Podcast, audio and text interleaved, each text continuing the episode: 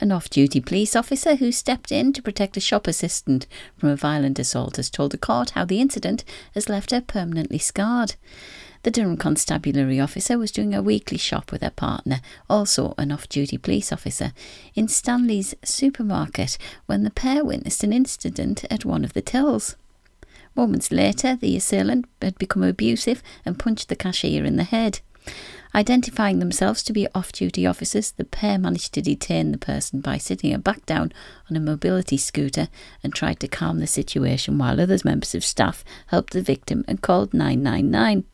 However, the assailant became abusive once more and bit both officers, who nevertheless held on until uniformed officers arrived. Both required hospital treatment for their injuries and have been left with permanent scars. A 10 week consultation on proposed new electoral boundaries for County Durham is now underway.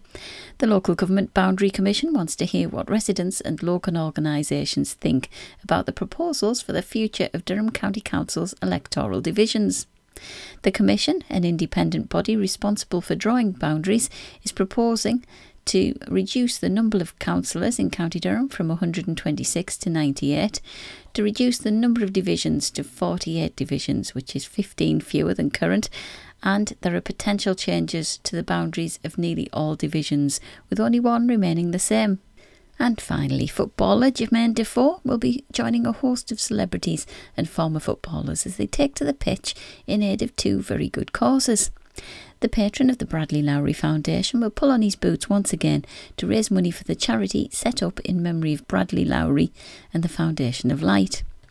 The event takes place at the Stadium of Light on Monday, the 8th of May, and the kick-off is 1pm and tickets start from just £6.